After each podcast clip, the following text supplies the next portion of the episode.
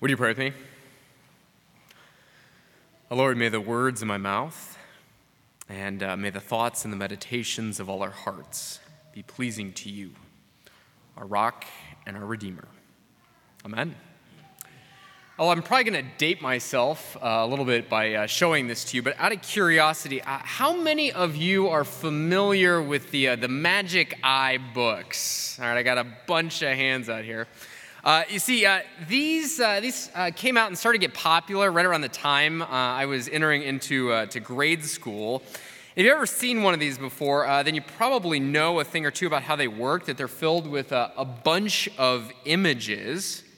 But those images aren't really the impressive part. The impressive part is what happens if you look at those images in just the right way. So if you look at them in just the right way, all of a sudden, something that wasn't so obvious begins to appear. Now, this, of course, is not how this book was introduced to me. This book was introduced to me because my fourth grade teacher, Mrs. Russell, decided that I was supposed to sit next to Alex Gallen in her fourth grade class. And on a winter break that year, Alex Gallen came back from break, and he had this book. See, his parents had given it to him for Christmas. And I'll never forget the way that Alex Gallen would read this book. See, it's quiet reading time. We're sitting there after lunch, and all of a sudden, Alex Gallen is staring at this page right here, this one. This page of butterflies.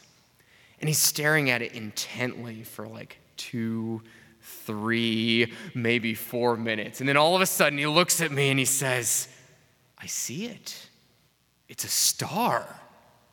And of course, that makes absolutely no sense if you're 10 years old and you're looking at the guy sitting next to you. So you grab the book and you stare at it, and you stare at it, and you see nothing. And then Alex, he has the audacity to look at me and say that I'm the crazy one. Now, what I didn't know is that there's a certain way that you're supposed to use this book. See, you're supposed to not just look at it, but look through it, almost like you're staring a million miles off into the distance, and then slowly, if you don't blink, all of a sudden, this hidden image begins to appear. And the instructions are printed right here on the back of the book. And this is something that Alex's parents had revealed to him. But it's not something that Alex had revealed to me. And so I'm sitting there, staring at this page like a fool, unable to figure it out. Now, I share this story because I think this book serves as an illustration. I think this book serves as an important illustration of an important facet of our faith, and that important facet is this: unless God reveals his Son to us, we're sort of like fools staring at a page, trying to figure it out. And the good news that we celebrate today, Epiphany, which is actually yesterday, the good news that we celebrate on Epiphany is that God has revealed his Son, and he's revealed him to people like us. And it's with that thought in mind that I want to turn our attention to the reading that we just heard from Matthew chapter 2, today's gospel reading. It's the story of these travelers who come from the east because just like Alex Gallen, they saw a star. Before we get there, a little bit of background and a couple of preliminaries are probably helpful when it comes to this story. And the first thing you need to know is that this story that we so often associate with Christmas didn't take place the night that Jesus was born. Probably didn't take place the night after that or the night after that. Actually, most scholars believe that it probably took place somewhere between a couple of months and to maybe even a couple of years after Jesus was born. And the reason why they think this has to do with a couple of details that we discover in today's reading. See, in verse 1, we learn when this story happens, and what Matthew tells us is that this story took place after Jesus was born in Bethlehem. And if you want to know, or if you wonder, well, how long after Jesus was born in Bethlehem, then verse 11 gives us a couple of clues. You see, first, we learn that Jesus isn't living in a stable anymore. He's living in a house, probably somewhere that Mary and Joseph would have rented for reasons that we have absolutely no idea. And then there's this other clue. We discover that when the wise men find Jesus, he is no longer an infant or a baby, which is one Greek word, but instead what they find is a child. And what all that means is that when we sing a hymn like We Three Kings of Orient Are, which is a hymn that I actually really like, we should probably be singing it like a year from now. Or, maybe we shouldn't even be singing it at all because we don't really know that there were three people who came to see Jesus. Instead, what we know is that there were three gifts: gold, frankincense, and myrrh. And we don't even know that these people, that they themselves were kings. Instead, they were searching for a king. Where is the one who has been born King of the Jews? And finally, this group of people, this group of travelers, they're not really from the Orient, at least the Orient as we understand it, places like China or Japan. Instead, they're simply from somewhere that is east of Jerusalem, east of Israel, maybe Babylon, maybe Persia. And so when it comes to this story, there's a whole lot that we don't know, but there is one thing that we do know, and that thing is this. We know a thing or two about the identity of the people who come to visit Jesus. That they are called magi, or wise men. But they're not wise in the sense that we understand wisdom. Instead, they're wise in the sense that they were sorcerers, or astrologers, or, practitioners of the dark arts. And this isn't the only place that we encounter them in the Bible. Actually, if you fast forward to the book of Acts, we encounter magi on two different occasions. The first time happens in Acts chapter 8. We meet this guy named Simon the Sorcerer. And the word sorcerer in Greek, it's magi. And if you know Simon's story, you know that eventually he turns from his wicked ways and he becomes a Christian. But this isn't the case with the second magi that we meet in Acts. 5 chapters later, Paul and Barnabas, they're making their way through the island of Cyprus. They arrive in the city of Paphos. And there they meet this man who's just opposed to the gospel. And this guy, he's a magi.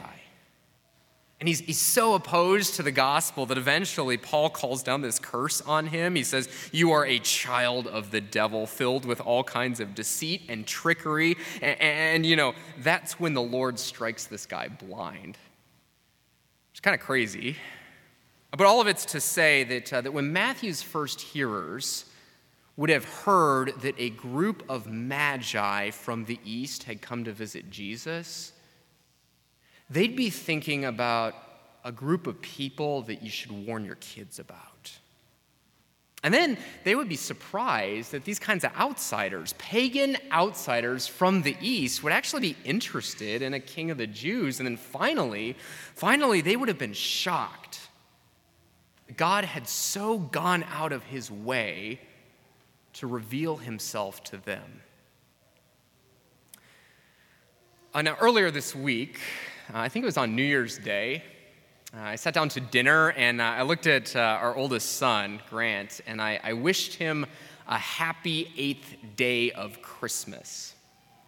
And without missing a beat, Grant looks back to me and he says, "It's not Christmas. There aren't any presents." Now, that led to a couple of conversations with him that eventually concluded with me saying that the Christmas isn't just a day when we celebrate it. Christmas is a season. And what some of you may already know is that season is 12 days, and that after those 12 days, it's concluded by the celebration of something called Epiphany. And the word epiphany in English, it comes from a Greek word that means manifestation or revealing. And the idea is that on Epiphany, we celebrate the fact that God reveals his Son. And doesn't just reveal him to a select few. He reveals him to the entire world. You see, it's for this reason that for most of history, Epiphany has been thought of something like Gentile Christmas, because it's the moment that the whole world begins to know and learn and discover that the good news of Jesus is also for them. Not only that, it's been celebrated oftentimes as the most important holiday having to do with the birth of Jesus, even more important for most of the church's history than Christmas. And that's because it hasn't always been obvious. See, it hasn't always been obvious that the whole world would be included in this promise, or to put it another way, it hasn't always been obvious that people like you and I would be included in this promise. Maybe that sounds strange, but the reality is that people like you and I, most of us, probably have more in common with the Magi in today's story than we do with people like Mary and Joseph, John and James, even people like Peter and Paul. That's not to say that we don't relate to these people, that we don't relate to, for example, the way in which Mary pondered the future in her heart, or the way that Joseph, all he wanted to do was be responsible, or the disciples, they just simply wanted to follow Jesus. It's not to say that we don't relate to them, but it is to say that there's one rather significant difference between them and us. And that difference is that all of them are Jewish. They're all descendants of Abraham, and so it's obvious that the promise of a Jewish Messiah would be for them, but it hasn't always been obvious that the promise of a Jewish Messiah would be for us. Because when you're an outsider, when you're someone like a Magi, there are a whole bunch of things that just aren't obvious. And almost 30 years ago, when I first encountered this book, it made absolutely no sense to me. I mean, Alex Gallen is staring at this page with a bunch of butterflies on it, and he's telling me that he sees a star, and when I can't see the star that he sees, he tells me that I'm the crazy person. You know, what strikes me is that when it comes to our faith, it's really easy to be the Alex Gallen in the story, to take for granted something that first has to be revealed to us. You see, the reason that Alex could see the star is because his parents revealed it to him, and what they revealed, you know, it's printed right here on the back of the book. And all that brings me to Epiphany. Because the good news that we celebrate on Epiphany is that God reveals his Son, and he reveals them to us. And what God reveals isn't something that's obvious. I mean, it isn't obvious that there should be a promise, and it isn't obvious that we should be included. I mean, if anything, we should find ourselves on the outside because we're outsiders. We're Gentiles. And in a certain sense, the promise of a Jewish Messiah was never really made to us.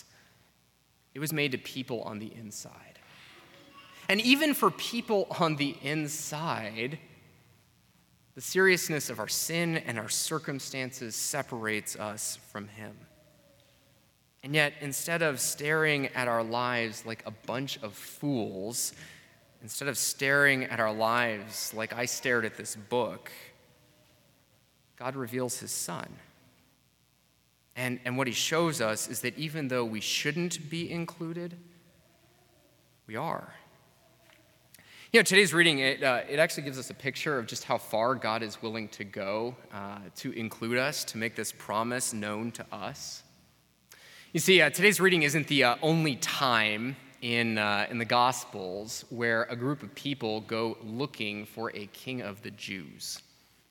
Actually, if you look it up, 18 different times in the Gospels, people go looking for a king of the Jews. But today's reading is the only time that people go looking for a king of the Jews to worship him. Because the other 17 times they go looking for a king of the Jews, they go looking for him to kill him. And eventually they do.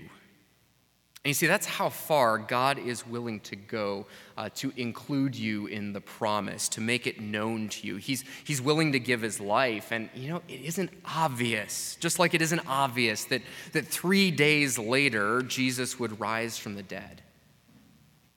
But he reveals that to you.